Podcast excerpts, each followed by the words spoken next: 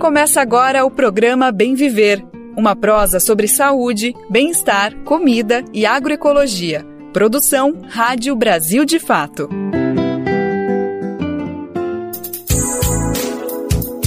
E hoje é segunda-feira, dia 31 de julho de 2023.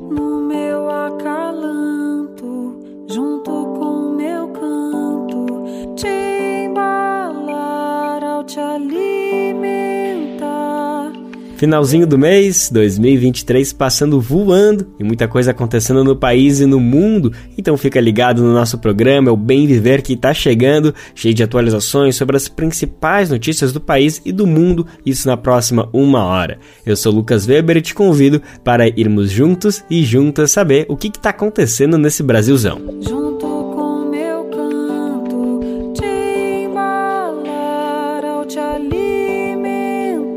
Amanhã é Dia Mundial do Aleitamento Materno e Amamentação. Este mês marca também a luta contra a violência de gênero com a Lei Maria da Penha. Vamos falar sobre esses dois assuntos nessa edição. Além deles, outros dois destaques do programa fazem parte dessa edição de segunda-feira do Bem Viver. Vamos falar da agricultura familiar. A produção de alimentos de camponeses e camponesas no Brasil representa a oitava maior produção do mundo inteiro. E também tem espaço para falar de futebol feminino. Até chegar a brilhar em campo, as jogadoras da seleção ainda precisam conquistar investimentos e ainda recuperar os prejuízos históricos. Brasil de Fato 20 anos. Apoie e lute.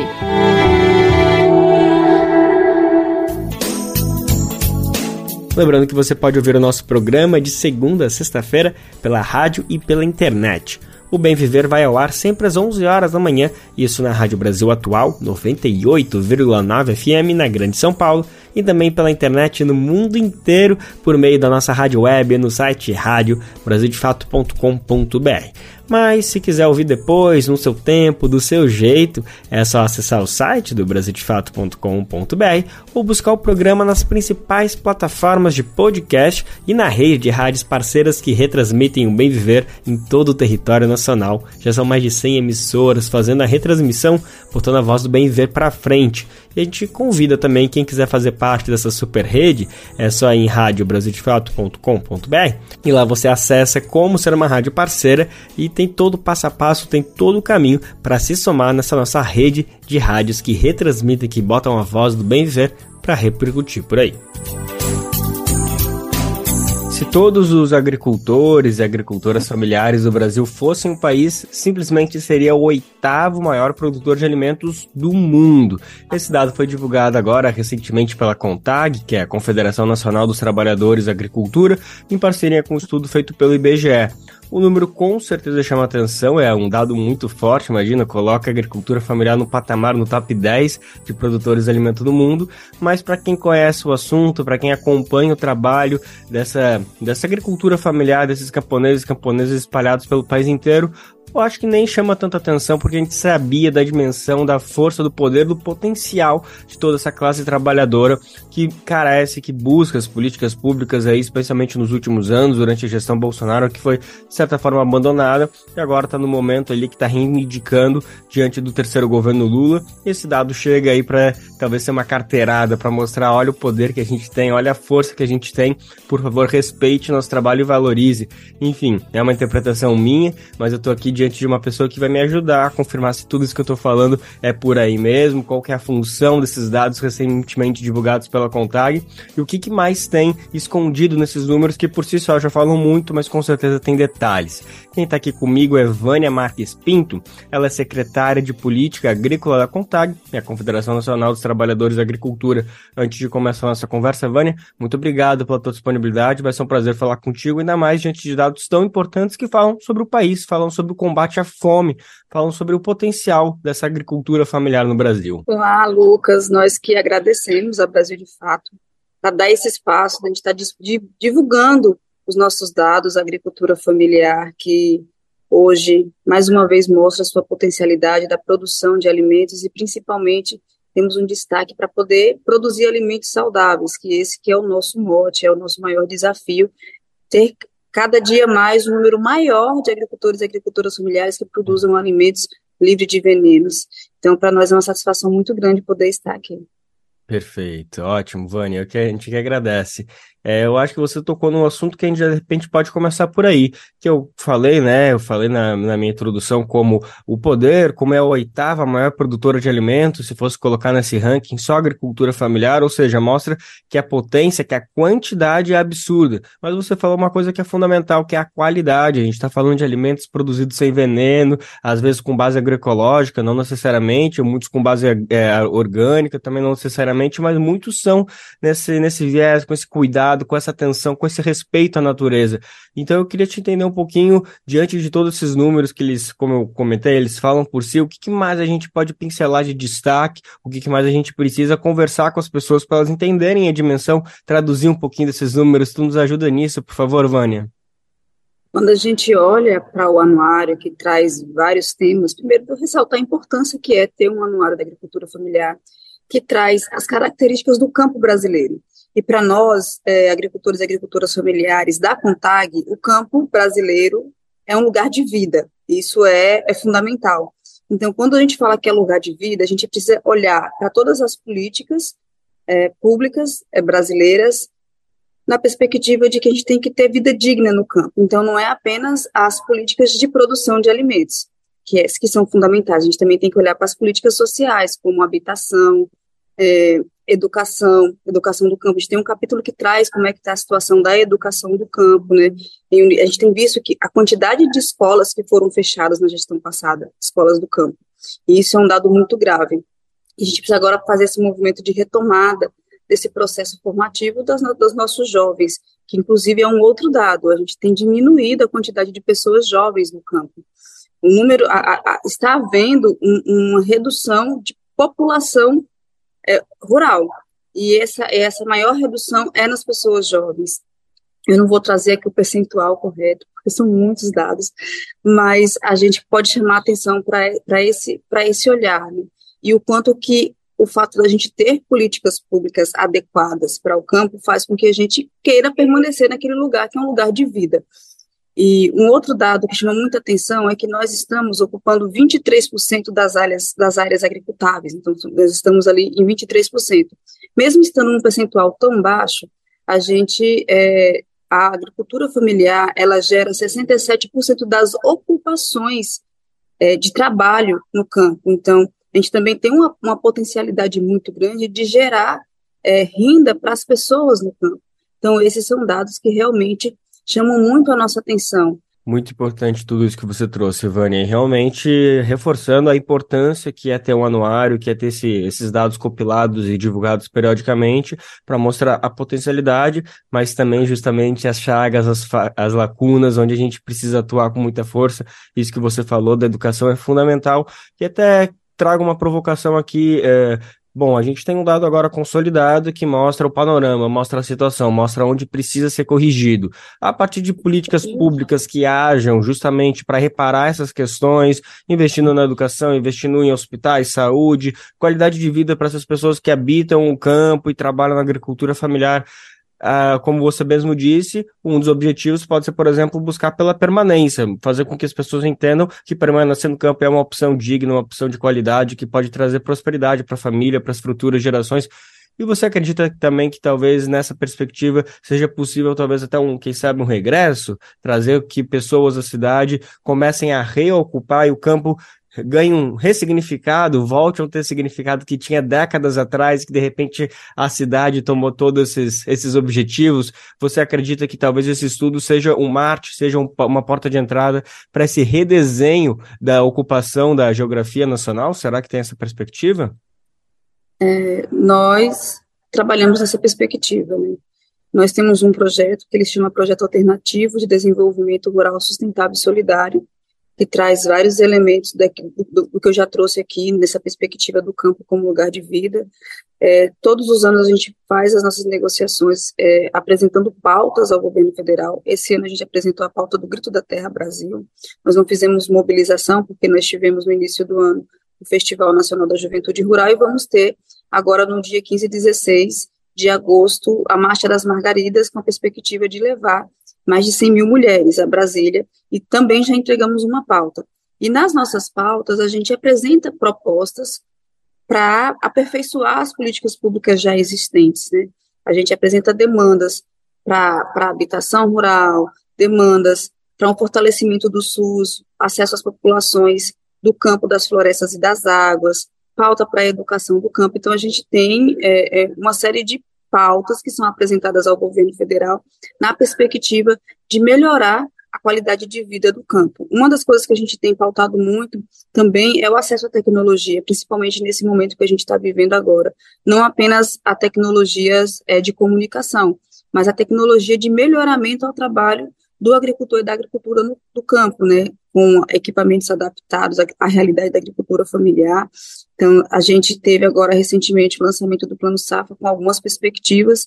Não é o Plano Safra que a gente queria dos nossos sonhos, mas quando a gente olha para o que foi lançado, eu consigo ver muito o reflexo daquilo que a CONTAG propôs. Os eixos que são, que são apresentados são bastante idênticos ao que a gente pauta ao governo federal. O que a gente sentiu falta é de melhorar um pouco os números, né, os quantitativos.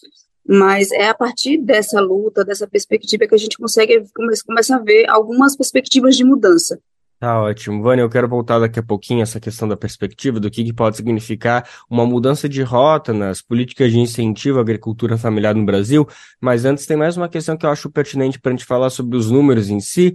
É, como você vinha falando, são 10 milhões de trabalhadores na atividade na agricultura familiar, que representam 67% das ocupações no campo, o que, que mostra né, que o restante das atividades no campo não empregam muita gente, né? Porque se a agricultura familiar é apenas 23% 10% do total, e mesmo assim ou, é, emprega 60, é, mais, dois terços, significa que, bom, o outro um terço está dividido em 70%, até um pouco mais, aí um pouco menos, enfim, das outras atividades. Mas o foco que eu quero trazer para essa questão é que dessas 10 milhões de pessoas que trabalham na agricultura familiar, quase metade, 46%, estão no Nordeste. Isso chama muita atenção que uma região brasileira englobe quase é, metade, sendo que não é a região Sudeste, que é a região mais populosa, que concentra as principais atividades.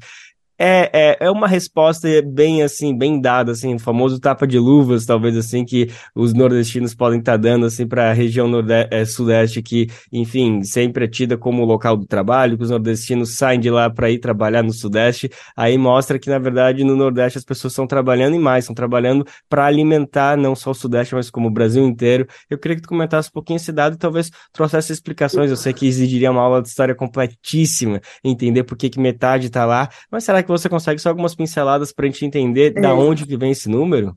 Esses dados são bastante interessantes. E isso, inclusive, mostra que a rota que está sendo seguida no que diz respeito à perspectiva de investimento da agricultura familiar, ela precisa ser corrigida. É, a gente, pelo, os dados mostram também que a gente, é, que no, no Nordeste, se encontra o maior número de famílias agricultoras familiares, liderada pela Bahia, se eu não me engano. Então, a gente tem é, o maior número de agricultores no Nordeste. No entanto, a gente tem o menor número de investimentos em recursos financeiros. Nós temos o maior número de contratos para o Pronaf, mas, no entanto, os recursos financeiros, eles são bem baixos, girando aí, é, eu não vou saber te dizer o número, mas um percentual bastante baixo se comparado com a região sul do país, por exemplo. O que a gente percebe é que quando a gente vê essa quantidade de pessoas sendo empregadas tá, na região Nordeste, também porque tem o maior número de famílias agricultoras,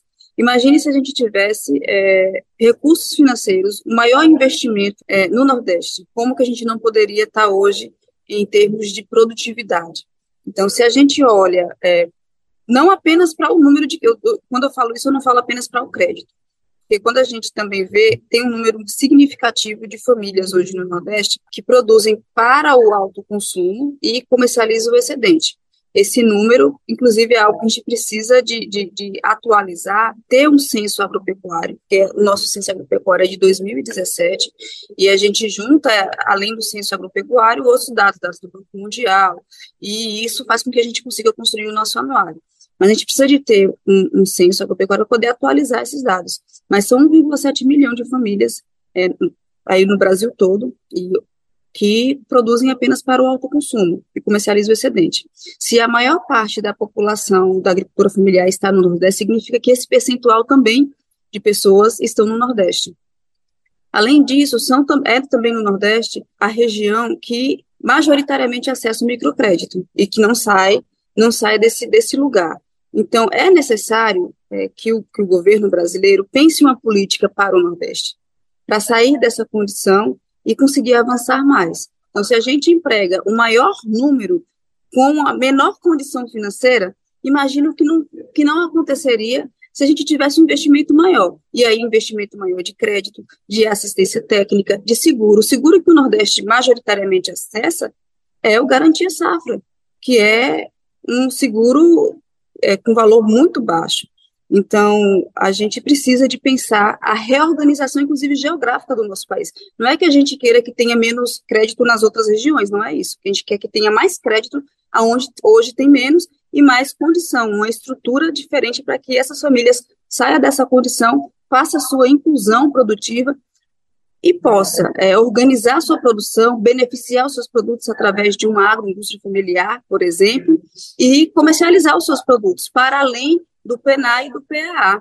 Vânia, eu achei ótimo essa, toda essa análise que você trouxe, porque aproveitou para trazer o pano para eu fazer minha última questão aqui para nossa conversa, que é uma provocação, Bom, como você comentou, agora recentemente em junho, o governo lançou o Plano Safra da Agricultura Familiar, com 71 bilhões de reais destinado a crédito rural. Isso aí é um valor representa é 34% superior ao anunciado na safra passada. Então, enfim, é um número recorde, mas como você comentou, ainda é pouco, ainda é tímido comparado a todo o investimento que precisa por tudo isso que você trouxe agora. Eu queria um exercício de imaginação. Digamos que esses 34% venham se sustentando ano após ano, vai aumentando em paralelo uma reforma agrária popular acontecendo em todo o campo brasileiro. Será aí que numa média de 5, 10 anos a gente pode estar disputando o top 3, talvez o top 1 do maior produtor de alimentos saudáveis, quer dizer, alimentos de forma geral, mas quem sabe que vão ser saudáveis, mas será que a agricultura familiar vai poder, quem sabe, alcançar esse patamar do maior produtor de alimentos do mundo? Eu, eu acredito que é possível. A gente sempre fala na Contag a potencialidade que a agricultura familiar tem de alimentar o mundo. De, de, de, porque assim, a produção que a agricultura familiar hoje fica majoritariamente aqui no nosso país. E a gente tem também esse problema do Brasil hoje no mapa da fome, né? São mais de 33 milhões de famílias que, que hoje, de pessoas, né, que estão na vulnerabilidade alimentar. Então, eu acredito que é possível, mas só é possível nessa dinâmica que você trouxe, a gente garantir a terra, a gente vê também, e aí um outro dado que eu trouxe lá atrás, que é a questão da, juve, da juventude evadindo do campo, para poder buscar trabalho. Um dos motivos é a falta de acesso à terra. Se eu não tenho terra, se eu não tenho trabalho, a minha perspectiva é sair para trabalhar, porque mesmo que eu tenha educação, mesmo que eu tenha saúde, mas se eu não tiver dinheiro, eu vou, eu vou para onde eu tenho emprego, onde eu consiga trabalhar. Então, para mim, é muito claro esse caminho de que a gente precisa ter uma reforma agrária e que a gente tenha que ter terra, mas só a terra por si não basta. A gente tem que ter a terra e as políticas estruturantes para garantir que eu possa desenvolver naquela terra uma produção. E aí é fundamental a gente também falar da transição agroecológica, porque é possível, é possível, porque a gente fica é, é, escutando muitas pessoas falar assim, ah, porque é muito difícil produzir agroecologicamente. É possível, nós temos experiências belíssimas, exemplos belíssimos de que é possível produzir agroecologicamente e com quantidade, porque a, a, a, a retórica é de que para produzir com quantidade tem que ser mono, a monocultura, tem que ser uma produção de larga, de larga escala. Isso não é verdade. A verdade é que falta investimento para a produção agroecológica. Nós não temos técnicos, nós não temos profissionais em quantidades. Na verdade, a gente não está tendo nem assistência técnica no, tradicional, normal. Então, mas a gente não tem ainda profissionais pensando nessa lógica, porque a academia ela ensina ah, os agrônomos, os profissionais para o agronegócio, para a produção em larga escala. Então, também é preciso pensar nessa lógica da educação, porque quando eu trago a educação do campo, também é nessa perspectiva. Então, a gente precisa mudar essa lógica dos nossos profissionais de que vou fazer uma orientação na propriedade. Eu estou vendo que aqui tem um fungo na minha, na minha produção de laranja, por exemplo. E aí, eu vou, o que, que eu vou aplicar na minha, na minha laranja? Veneno. Colocar ali um produto químico, que é a orientação que esse profissional teve na sua formação. Não é que ele não, que não é que ele não queira, é que ele não sabe fazer de outro jeito. E a gente vai ter, sim, obviamente, profissionais que já estão qualificados e vão ter essa condição de, de orientar para, para o agroecológico. Então, mais do que a gente pensar é, em quantidade de crédito, de quantidade de recursos, porque isso é fundamental, é essencial para poder estruturar, mas também a gente precisa pensar nessa lógica de que nós estamos é, numa situação do nosso país, do nosso país, do nosso mundo hoje, que são as mudanças climáticas, que é essa lógica de produzir e de consumir. Então, se a gente tem essa lógica capitalista que a gente vive hoje, a gente não vai conseguir mudar muita coisa, a gente vai conseguir fazer pequenas mudanças. Eu, se, é, é muito ruim estar dizendo isso. A gente vai conseguir fazer pequenas mudanças, a gente tem precisa pensar a lógica diferente da vida no mundo, no planeta Terra, para a gente poder conseguir, daqui a 100 anos, 200 anos, a gente ter condições de vida nesse planeta. Então, é possível, a partir da matriz agroecológica, mudar essa concepção e produzir em quantidade, com qualidade e alimentos saudáveis. Mas, para isso, é necessário um investimento pesado em recursos financeiros, porque também não é fácil e não é barato você mudar do tradicional para o agroecológico. Então, para isso, tem que ter vontade política. Então, que esse anuário, que esse relatório da Contag seja um passo importante, seja um gatilho para essa mudança toda que você vem traçando agora, vem propondo, que é realmente o caminho, é a mudança, essa transição para a vida, transição para a agroecologia, transição para a vida, para a alimentação, para o combate à fome no Brasil e no mundo inteiro. Vânia, eu queria te agradecer imensamente por todo esse relato, por todos esses dados, parabenizar você e toda a Contag por esse anuário. Esses dados são fundamentais aqui no jornalismo, a gente vai usar e abusar deles, então eu te agradeço por isso também e agradeço especialmente por essa conversa, por essa disponibilidade para falar com gente, viu? Nós que agradecemos, para nós é muito bom estar nesses espaços, principalmente na Brasil de Fato, que faz um, uma, um jornalismo sério a gente que agradece. Nós conversamos agora com Vânia Marques Pinto, ela é secretária de Política Agrícola da CONTAG, a Confederação Nacional dos Trabalhadores na Agricultura. A CONTAG foi a responsável por divulgar recentemente o anuário que mostrou que se os agricultores familiares do Brasil fossem um país, seria o oitavo maior produtor de alimentos do mundo. Quem mandou matar Marielle? Há cinco anos, essa pergunta tem sido feita não só por familiares da vereadora carioca e do motorista Anderson Gomes, mas por toda a sociedade civil que quer saber sobre os mandantes do crime. O assassinato dos dois, de Marielle e Anderson, reverbera até hoje no cenário político do Brasil. Na semana passada, a Polícia Federal, o Ministério Público do Rio de Janeiro e o Ministério da Justiça e da Segurança Pública divulgaram novas informações sobre o caso. A prisão de Maxwell Correia foi fruto de uma delação premiada de Elcio Queiroz, que trouxe novos elementos para o caso. Isso tudo é resultado de uma ação do início do ano, quando o ministro Flávio Dino decidiu abrir um inquérito no âmbito da Polícia Federal, em paralelo com o estadual. Então, as investigações passaram a elucidar as relações entre milícias, polícias e políticos. Na última segunda-feira, há exatamente uma semana, Dino confirmou que os fatos e provas indicam a participação das milícias do Rio de Janeiro no caso. Flávio Dino também afirmou que houve uma mudança de patamar, isso palavras dele, na investigação, que agora vai ter prosseguimento com novas operações da PF nas próximas semanas contra outros suspeitos já identificados. Ou seja, as apurações podem permitir a chegada mais perto de responder essa pergunta de quem mandou matar Marielle e por quê. E com isso também surge outra pergunta que ocupou as páginas dos jornais na última semana mas ainda precisa ser melhor investigada, que são as relações da família Bolsonaro com tudo isso. Até que ponto a gente pode dizer que existem relações, né? A gente vai entender melhor os fatos que ligam Bolsonaro à milícia com o caso, agora na reportagem que tem locução de Nara Chagas. Qual a relação entre a família Bolsonaro e o assassinato de Marielle Franco? O crime aconteceu em março de 2018 e desde então a investigação vinha avançando bem lentamente, deixando algumas perguntas no ar. Pela execução do crime foram presos em 2019 dois ex-policiais e ambos têm relação com a família Bolsonaro. Um deles é Elcio Queiroz, que tem foto abraçado ao ex-presidente. O outro é Rony Lessa, que morava no condomínio onde Jair Bolsonaro tem casa e onde morava Carlos Bolsonaro, a filha de Rony chegou a namorar Jair Renan, filho de Jair Bolsonaro. Mas as relações entre o caso e a família Bolsonaro não param por aí. O próprio Elcio Queiroz confirmou que o carro que saiu para o assassinato, junto com Rony, partiu do condomínio onde Bolsonaro tem casa. A afirmação foi dada em delação premiada, e as relações entre o caso e a família Bolsonaro vão além. Elcio fazia parte do chamado Escritório do Crime, uma milícia que funcionava como uma espécie de centro especializado em assassinatos por aluguel.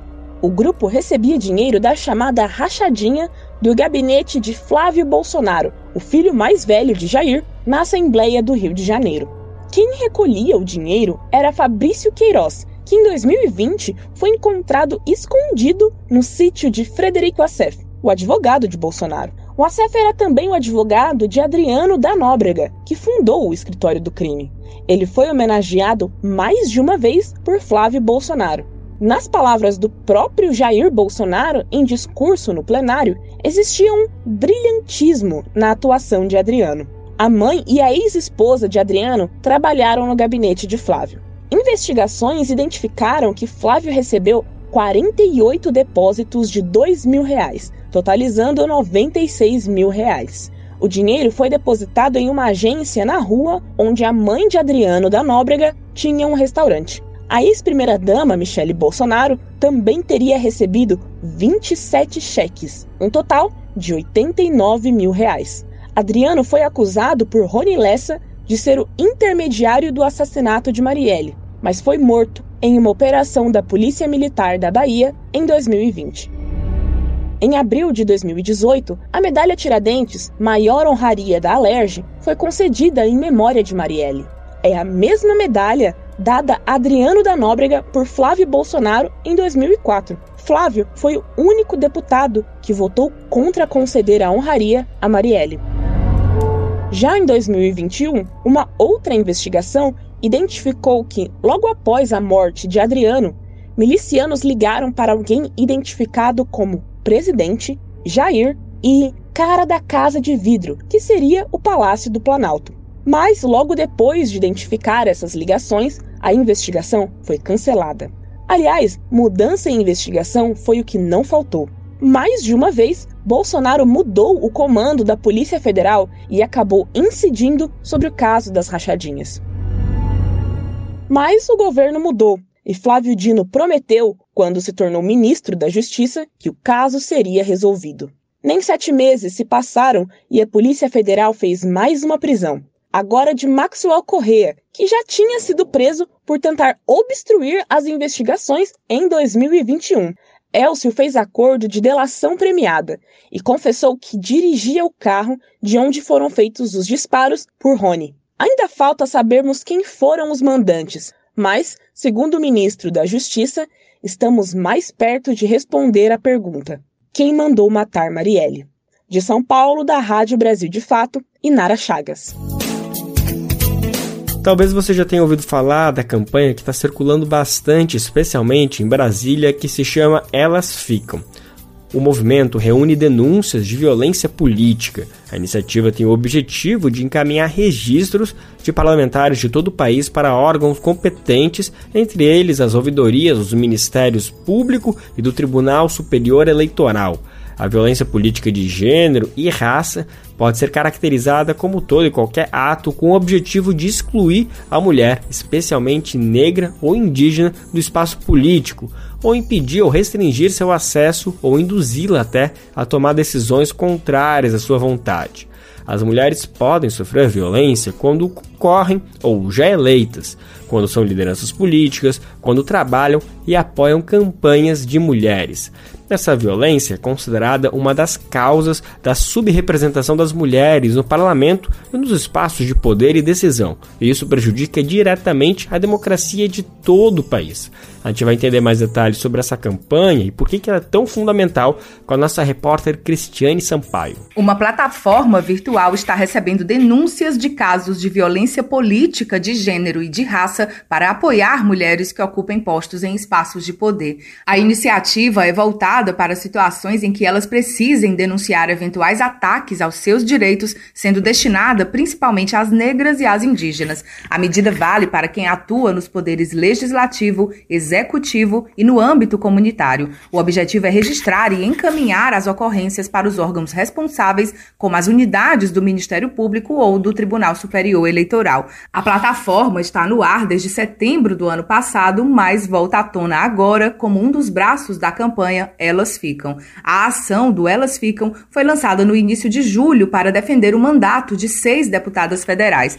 Quatro delas são do PSOL: Célia Chacriabá, Fernanda Melchiona, Sâmia Bonfim e Talíria Petroni. Outras duas são do PT, Érica Cocai e Juliana Cardoso. Elas estão no alvo de um processo relâmpago agilizado pelo presidente da Câmara, Arthur Lira, após uma manifestação contra o marco temporal das terras indígenas. As deputadas chamaram de assassinos os parlamentares que votaram a favor da proposta hoje em tramitação no Senado. Elas foram denunciadas ao Conselho de Ética pelo PL, partido do ex-presidente Jair Bolsonaro. A assessora técnica Jolúzia Batista, que atua como articuladora política no Cefêmia, o Centro Feminista de Estudos e Assessoria, explica o objetivo da plataforma. Segundo ela, serve para ajudar a resguardar o direito das mulheres à participação política. Infelizmente, não é uma novidade que esse, o que acontece com a, as deputadas federais é um mecanismo que faz parte mesmo né, de aniquilar de interromper a presença das mulheres na política, né? E aí a gente quer trazer, junto com a denúncia, com a, essa ação em defesa das seis deputadas, trazer as denúncias o máximo que a gente puder de mulheres, né?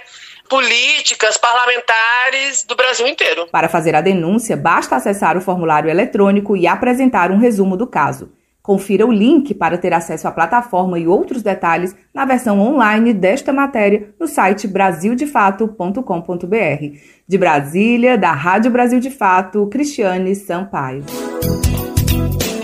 Atenção para esse número: 8 em cada 10, ou seja, 80% dos brasileiros acreditam que o país é racista.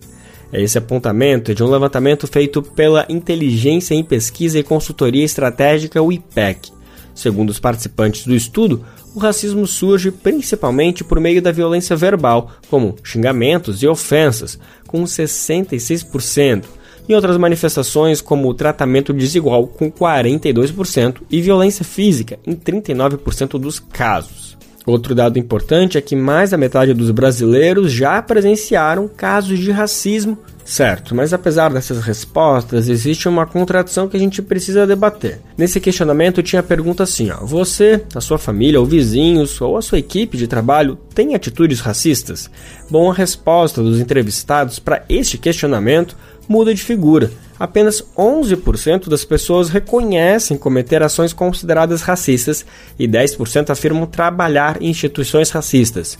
Ou seja, como que 80% das pessoas acham que o país é racista, mas apenas 11% das pessoas reconhecem cometer ações consideradas racistas? Tem uma incoerência aí que a gente precisa debater, entender o que, que significam esses números, o que, que eles revelam, o que, que eles refletem da nossa sociedade. Bom, esse levantamento traz informações sobre a percepção sobre o racismo e a gente vai discutir mais sobre eles agora na reportagem de Igor Carvalho, que tem locução de Daniel Lamir. 81% da população brasileira acredita que o Brasil é um país racista. O dado consta na pesquisa intitulada Percepções sobre o Racismo no Brasil, divulgada nesta quinta, dia 27. Do total de pessoas que acreditam que o Brasil é um país racista, 21% concordam parcialmente com a afirmação e 60% estão completamente de acordo. O levantamento foi feito pelo IPEC, Inteligência em Pesquisa e Consultoria Estratégica. O trabalho partiu de pedido do Instituto de Referência Negra Peregrum e do projeto SETA, Sistema de Educação por uma Transformação Antirracista. A pesquisa ouviu 2 mil pessoas de 16 anos ou mais durante o mês de abril deste ano, em 127 municípios de todas as regiões do país. Outro dado que chama a atenção na pesquisa é que 88% dos entrevistados concordam que a população negra é mais criminalizada do que a branca. Ainda de acordo com o levantamento, 79% das pessoas escutadas acreditam que as abordagens policiais ocorrem de acordo com a cor da pele, tipo de cabelo e vestimenta. Vanessa Nascimento, diretora executiva do Instituto de Referência Negra Peregun, afirma que é preciso elaborar e trabalhar dados mais precisos e massivos para que as políticas públicas voltadas à população negra sejam elaboradas com maior eficácia. Nas palavras dela, a pesquisa lançada é de fundamental importância prática e simbólica. Do Recife, da Rádio Brasil de Fato, com reportagem de Igor Carvalho. Locução Daniel Lamir. A gente tem visto cada vez mais a intensificação de eventos climáticos extremos, como fortes chuvas, ondas de calor e frio, secas, enfim, né? Todo mundo sabe bem, sabe trazer um caso que às vezes até afetou a própria pessoa, a família, alguém próximo. Bom, em todo caso, não é uma sensação, né? Esses eventos têm sido ocorrido e cada vez com mais frequência e afetando mais pessoas. Os desastres naturais afetam mais de 4 milhões de brasileiros em 10 anos. Há uma urgência no poder público para adotar medidas para proteger as famílias que moram em áreas de risco, mas também para tentar impedir a repetição dessas tragédias. Tem que parar, isso não pode ficar acontecendo.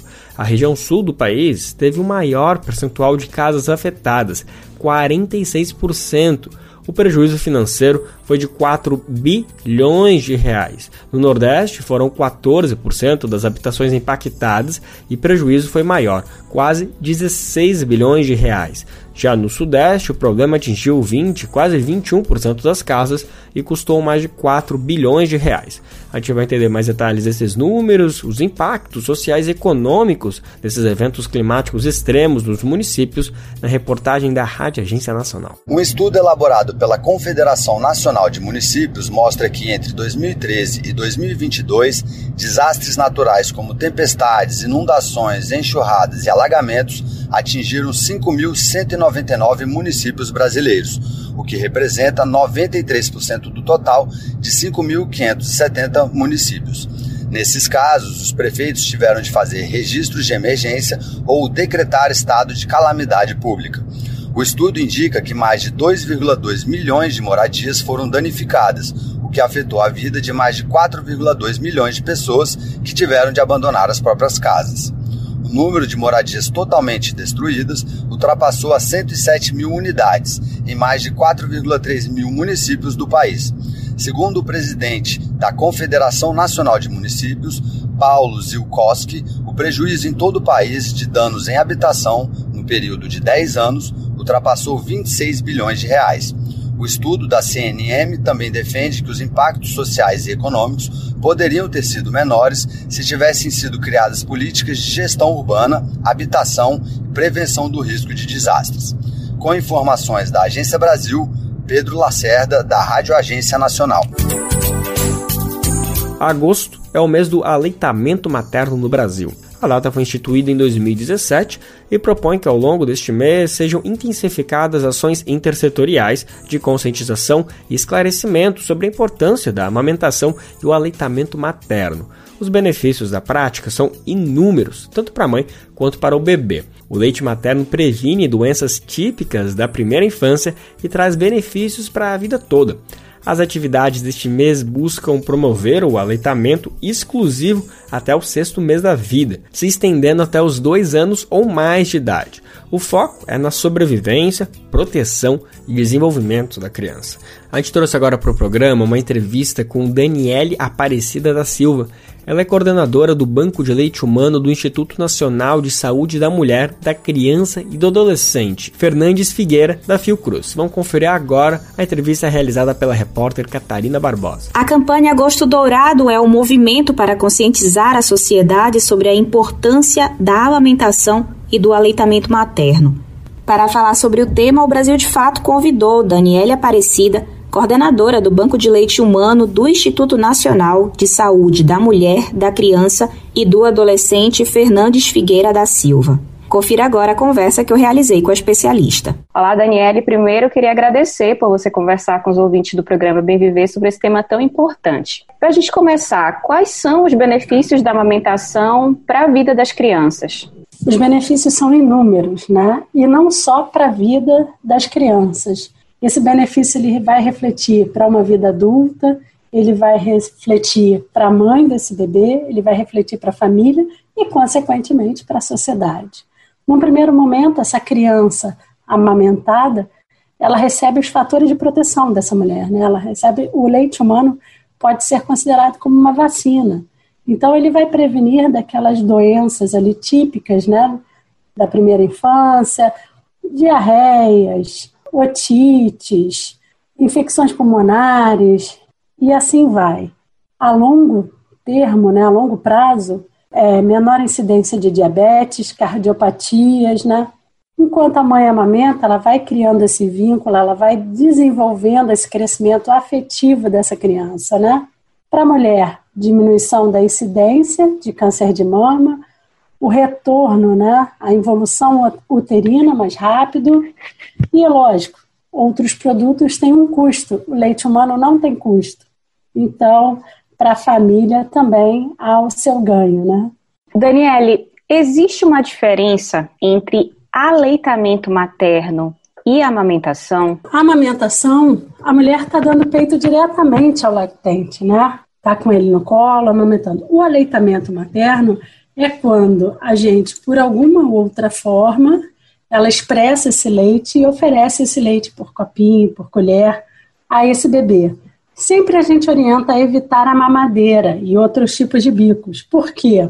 Ele vai causar um confundimento o que pode levar a um desmame. Então, assim, se você pode amamentar o seu filho, amamente. Se você teve um bebê prematuro ou você está passando por algum momento que vai, vai voltar a trabalhar, né? Precisa ir ao médico e quer deixar o leite para o seu filho, deixe o leite e oriente a pessoa que vai dar o leite para o bebê por colher, por copinho. Quais são as melhores formas da mulher garantir que esse bebê receba esse leite por mais tempo já que as dificuldades são muitas para a maior parte das mulheres na, na sociedade brasileira, né?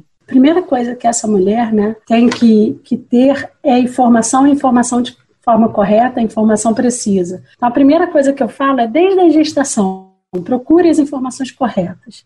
Depois, no decorrer do tempo, ela já tem que ir pensando, né, quem é essa mulher na sociedade? É uma mulher que ela trabalha numa empresa que valoriza a licença maternidade, é uma mulher que é autônoma, que não vai poder parar. Então, isso também é uma coisa para ser pensada já na gestação. Qual é a minha opção da amamentação? Se ela tiver a informação correta, ela 15 dias antes de voltar a trabalhar, ela já começa a estimular essa produção, fazendo massagem e ordenha e guardando os frasquinhos. Pergunta ao pediatra mais ou menos quanto o neném deve mamar naquela faixa etária, levando em conta que esse leite que ela congelar vai ter duração de 15 dias. E uma vez digelado, ele tem duração de 12 horas sob refrigeração. Então, ou seja, ela saiu de manhã, antes de sair para trabalhar, ela oferece o seio, o neném mama. Daqui a duas, três horas o neném vai se alimentar novamente. Quem está cuidando tira esse leite e mantém aquela, aquele volume sob refrigeração. E vai fazendo isso durante o dia até o retorno dessa mulher. E eu chamo mais atenção ainda que muitas vezes essas mulheres conseguem né, licença de quatro meses e vai botar o bebê na creche. As creches também poderiam ter essa responsabilidade de apoiar essa mulher, de receber esse leite materno e oferecer esse leite materno durante a jornada que o bebê fica na creche. A informação é um grande aliado para a gente evitar o desmame. Tem um senso comum é, com relação à amamentação da questão da mulher não ter um leite suficiente que alimente o bebê, da criança chorar muito e ela precisar complementar com uma fórmula. Então, queria que tu pudesses esclarecer com relação a essa informação que chega a essas mulheres. Não é que o leite não supra, não é que o choro seja sempre fome, não é a culpa da mulher. Ela espreme um pouquinho do seio e ela vê um leite mais clarinho, né?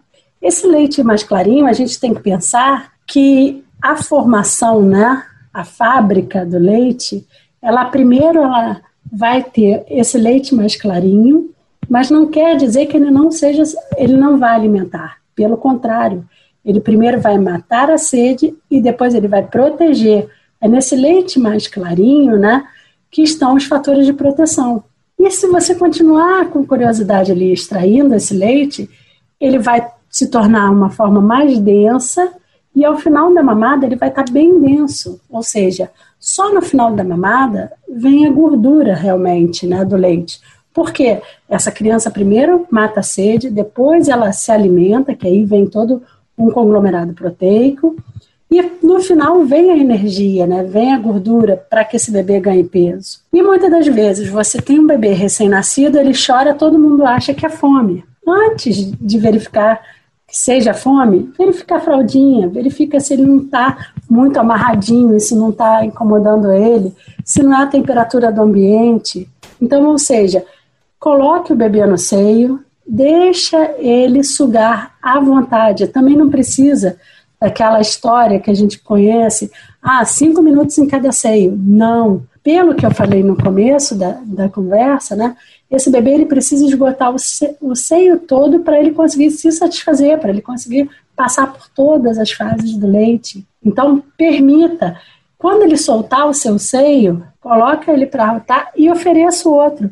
Se ele não quiser o outro, é sinal que ele está satisfeito. E a gente tem que lembrar também que depois que você tem o bebê, naquelas, naquela primeira semana, ele tem uma perda de peso natural. Ele perde até 10% do seu peso naturalmente. Então é essa primeira semana que essa mãe também volta ao médico e percebe que o bebê perdeu peso. Essa perda é natural, ele desinchou.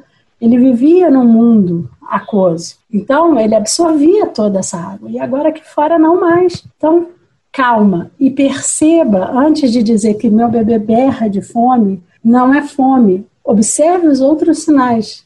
Ele ainda não sabe falar. E nesse começo também, lembra que ele tinha o cordão umbilical ligado ali, ele comia a hora que ele queria, e não a hora que a gente imagina que ele queira. Então, às vezes, nesse começo também, oferecer os seios mais vezes por dia também é, uma, é normal. Não quer dizer que seu leite seja fraco, é uma necessidade do bebê. E depois de um tempo, essa amamentação ela vai se espaçando, esses horários vão se tornando mais fixos e a criança você vai perceber que vai ganhando peso. Bom, eu conversei com a coordenadora do Banco de Leite Humano do Instituto Fernandes Figueira, Daniele Aparecida da Silva. Daniele, muito obrigada pelos seus esclarecimentos.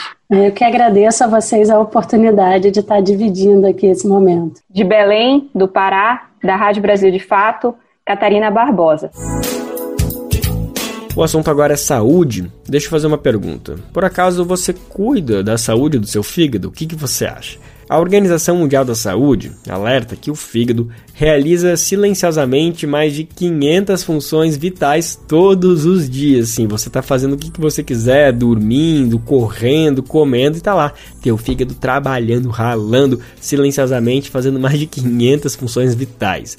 Segundo o Ministério da Saúde, algumas práticas simples podem ajudar nesse cuidado, como por exemplo, alimentação saudável, exercícios físicos, evitar o consumo de álcool, tabaco, outras drogas, a gente sabe bem essas dicas, né? Dessa forma, a gente consegue prevenir a esteatose hepática e outras doenças como câncer e diabetes. Tem também a hepatite, que é uma inflamação do fígado e pode ser contraída por vírus ou outros fatores como o álcool, como a gente acabou de falar também, né?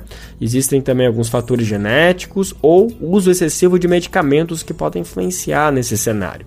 Sexta-feira, dia 28 de julho, foi Dia Mundial da Prevenção. A gente vai saber mais detalhes da importância dessas dicas, desses caminhos, agora na matéria da Rádio Agência Nacional. Você tem apenas uma vida e apenas um fígado, e a hepatite pode acabar com os dois. Esse é o tema da campanha deste ano do Dia Mundial da Hepatite, celebrado nesta sexta-feira, 28 de julho. O alerta é da OMS, Organização Mundial da Saúde, que quer melhorar o enfrentamento da doença para cumprir a meta de eliminação até 2030. A hepatite viral é uma infecção que atinge o fígado. No mundo, anualmente, a doença causa mais de um milhão de mortes e a infecção de 3 milhões de pessoas. A hepatite é silenciosa, com sintomas que só aparecem quando já está em fase avançada. Ela pode causar cansaço, febre, mal-estar, tontura, enjoo, vômitos, dor abdominal, pele e olhos amarelados, entre outros sintomas. São cinco variantes diferentes de vírus da hepatite, mas as do tipo B e C são as mais preocupantes. causam 8 mil novas infecções diárias que, na sua maioria, não são detectadas. Hoje, de acordo com a OMS, existem ferramentas melhores de prevenção, diagnóstico e tratamento. Porém, muitas pessoas estão infectadas e não sabem. Esse avanço silencioso pode causar casos mais graves, como explica a presidente do Movimento Brasileiro de Hepatites Virais, Neide Barros. Hoje a gente tem tratamento, é tratamento eficaz, então a gente tem que se preocupar a detectar pessoas com as hepatites B e C, principalmente, para que eles venham ser tratados e não venham se agravar depois e que não tenha condição mais de ser tratado. Falta de tratamento pode levar a cirrose, até mesmo câncer e ao transplante. Muitas vezes não chega ao transplante devido ao câncer estar bem avançado. De acordo com a OMS, apenas 10% das pessoas com hepatite B crônica são diagnosticadas e dessas, 22% recebem tratamento. Em relação à hepatite C, somente 21% recebem diagnóstico. Dessas, 62% fazem tratamento. Da Rádio Nacional, em Brasília, Renato Ribeiro. O ministro da Justiça e Segurança Pública, Flávio Dino, afirmou que a pasta vai publicar uma portaria que dobra o percentual do Fundo Nacional de Segurança Pública, reservado para combate à violência contra a mulher, passando dos atuais 5% para 10%. Serão 250 milhões de reais do fundo destinado especificamente a essas políticas de proteção às mulheres. A alteração, segundo ele, deve passar a valer a partir do ano que vem, 2024. Dino ressaltou ainda que essa série de ações no âmbito do Programa Nacional de Segurança Pública com cidadania para apoiar os estados no fortalecimento das patrulhas da Lei Maria da Penha e das delegacias da mulher. Com isso, já foram entregues viaturas e armamentos para vários estados.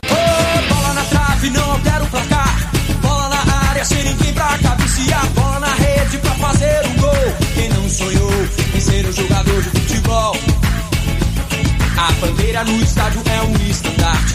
Flama pendurada na parede do quarto. Distintivo na camisa do uniforme. Que coisa linda é uma partida de futebol. E a gente teve a seleção brasileira nesse final de semana jogando na Copa do Mundo Feminina, né? Mas as mulheres têm a tarefa de não só ganhar os campeonatos, não. Elas também precisam recuperar os prejuízos históricos impostos a elas. A repórter Nara Lacerda conta pra gente agora sobre como elas driblam as dificuldades e a proibição de atuarem até chegarem neste momento de serem reconhecidas pelo trabalho que desempenham. A seleção feminina de futebol do Brasil chega à Copa do Mundo de 2023 com oito títulos na Copa América, três medalhas de ouro nos Jogos Pan-Americanos, duas medalhas de prata nas Olimpíadas e uma chuva de elogios que classificam o momento atual como o melhor do time. Em trajetória semelhante, o futebol profissional jogado por mulheres no país tem, pela primeira vez, o compromisso de incentivo do poder público. Mas ainda falta muito para que os investimentos, a profissionalização e a valorização cheguem aos níveis estratosféricos do futebol masculino. No ano passado, a CBF, Confederação Brasileira de Futebol, informou que investiu cerca de 15 milhões de reais no Brasileirão Feminino. Foram destinados 5 milhões diretamente aos 16 clubes participantes. O valor está bem distante do que a entidade anunciou que pretende investir este ano na Série D do campeonato masculino. São 105 milhões de reais no total e 25 milhões aos times. No balanço de 2022 da CBF, a seleção dos homens teve um salto de 45% nos investimentos. Já a feminina passou por queda de 40%. Há desigualdades também nos salários de jogadores e jogadoras e até nas escolhas das datas e horários para as partidas. Para a historiadora Fernanda Haag, que pesquisa questões de gênero no futebol brasileiro, ainda há muito a ser feito para superar as discrepâncias mesmo a gente estando num momento muito especial, tem um milhão de problemas, né? A gente tem muito a ser feito, né? Também não dá para achar que a gente chegou no, no, no nosso teto, ah, não estamos no paraíso, não. Tem muita coisa para ser feita, inclusive internamente, né? Por exemplo, as rodadas finais do brasileiro da Série A, na fase de grupos, né? Cara, jogo três da tarde, segunda-feira. Ano passado a gente teve mais jogos transmitidos na TV aberta do que nesse ano. Gente, não dá. Você quer popularizar a, a modalidade, você precisa garantir que ela, que ela chegue no público. A diferença é histórica. No período em que a seleção masculina já era tricampeã mundial, as mulheres eram proibidas de jogar futebol em território nacional.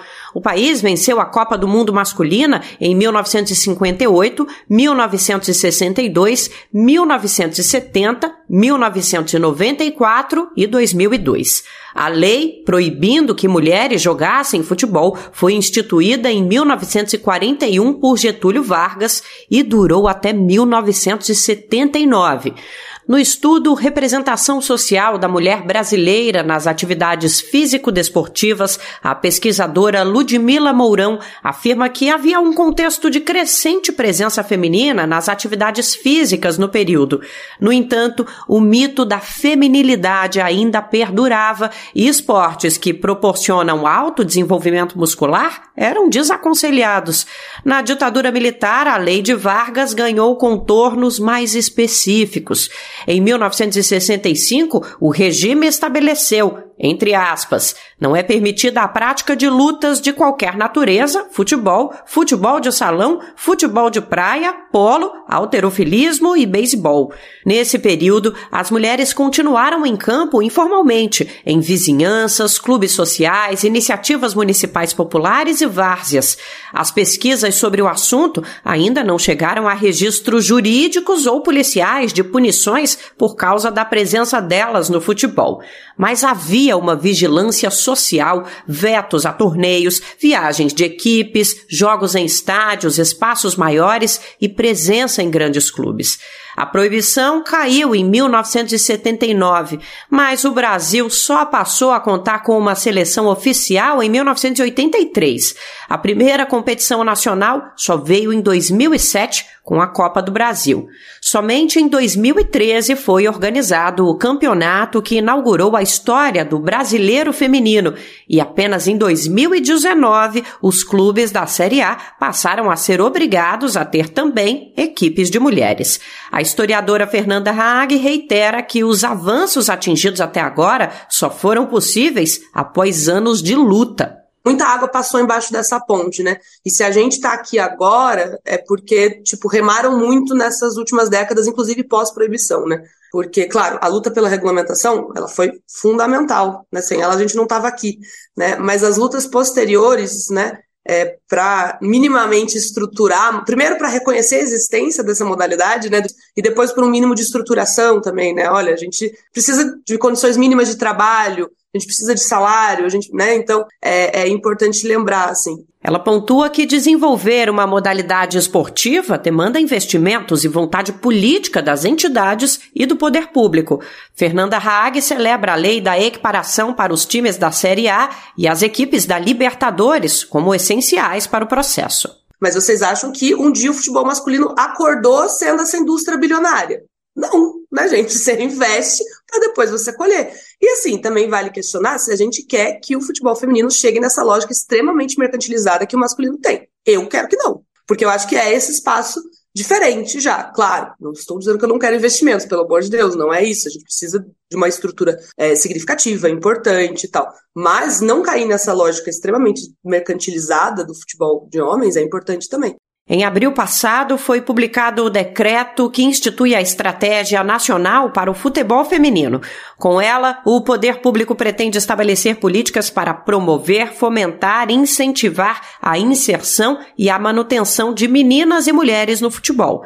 O texto estabelece prazo de 120 dias a contar da publicação para que o Ministério do Esporte elabore um diagnóstico da situação atual do futebol feminino no país e um plano de ação para a implementação da estratégia.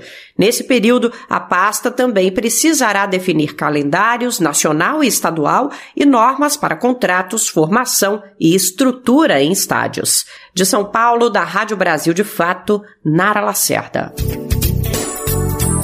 E o programa de hoje fica por aqui anunciando que adivinha, amanhã a gente está de volta nesse mesmo horário a partir das 11 horas da manhã. Você pode nos ouvir na Rádio Brasil Atual 98,9 FM na Grande São Paulo ou no site rádio brasildefato.com.br programa vai ao ar em diversas rádios pelo país e a lista completa de emissoras você encontra no nosso site na matéria de divulgação diária do programa. A gente aproveita para agradecer profundamente esses veículos por estarem com a gente. Lembrando que o Bem Viver também fica disponível como podcast no Spotify, Deezer, iTunes e Google Podcast. Este programa teve apresentação de Lucas Weber e roteiro de Annelise Moreira, edição e produção de Daniel Lamir e Douglas Matos, supervisão de Rodrigo Gomes, trabalhos técnicos de André Parocha, Edson Oliveira e Lu Gattinoni, coordenação Camila Salmásio, direção executiva Nina Fidelis, apoio toda a equipe de jornalismo do Brasil de Fato.